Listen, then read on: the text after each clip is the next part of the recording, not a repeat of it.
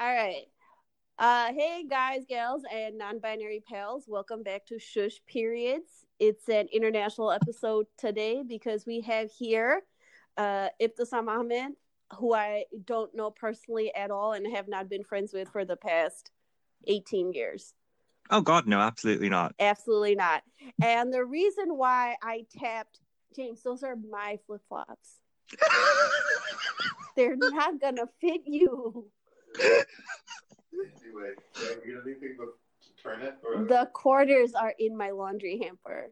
Oh my god. Anyway, so we're talking about community organizing at the sum. I was approached a few, few weeks ago by uh, an individual who was uh, doing outreach for an organization in India. There, Mhm. they- these two women in India are trying to start a kind of grassroots movement to end s- the stigma around periods. To which I said, I'm not the best person for this job. And they said, Well, but you've done work with periods. I'm like, Right, but the South Bronx and a middle school in the South Bronx is a very different community than this village in Kannada in South India, which got me thinking. And the title of today's episode is Know When It's Not Your Place. Yeah, it's a really complicated thing, and there's just so much. There, there's like so many different things to talk about there. I think the the first thing I should probably point out, just for context for folks, um, I live in the UK right now. Uh, I grew up in Bangladesh, hence me not knowing Shatas for 18 years. Ever since I've moved here, I mean, I've I've um, kind of lived very uh, openly as because you have no choice really as um, a South Asian immigrant. Um, I've been open about my queerness for a few years now as well, and um, it's an interesting space to be because there's obviously loads of um, social issues to deal with. To do with things like racism, to do with things like xenophobia and anti immigration rhetoric. And I've gotten involved with some of it. I've been involved with the local LGBT people of color group as well, which um, has been absolutely amazing.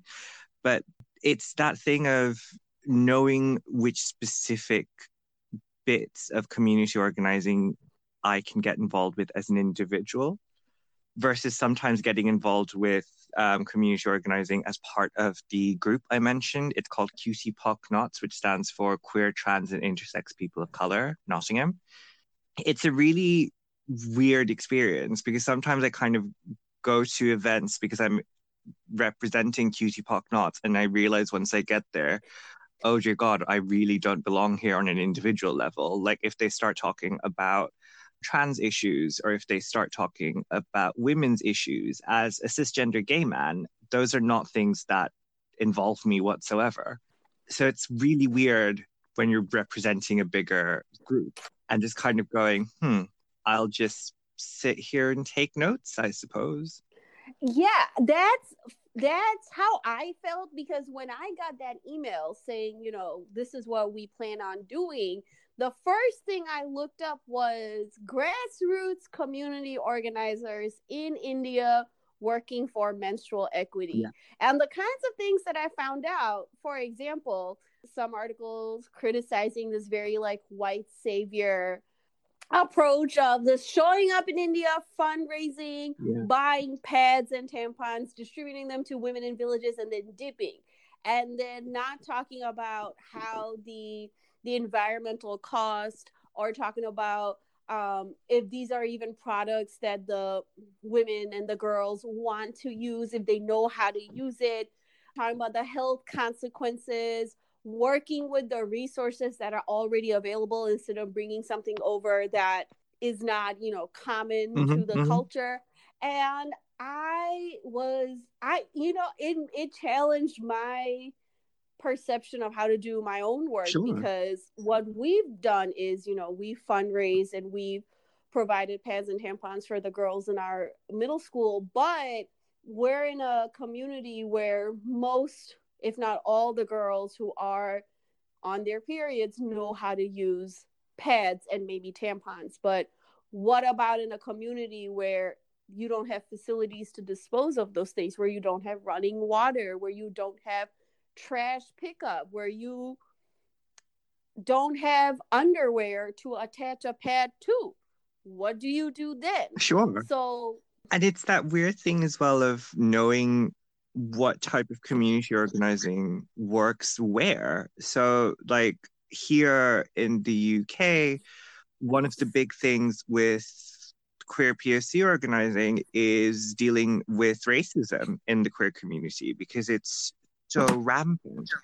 A lot of times, what we try to work on is kind of linking how there's a massive, really toxic history of colonialism in the UK and how that's kind of had that blowback down the century, down the centuries and down the generations, and that's now you know kind of thinking about modern racism through that lens. Um, if I'm doing community organizing for queer folks in Bangladesh, which um, I, I do virtually because I'm not living in the country anymore, I just go racism and they'll just be like, why? Because they're all South Asians in that context. But I mean, one of the big things right now that's challenging the queer community in Bangladesh is right wing extremist Islamism. You can't have that conversation in, in the UK queer community because one of the challenges that the queer community of color is facing in the UK is is Islamophobia.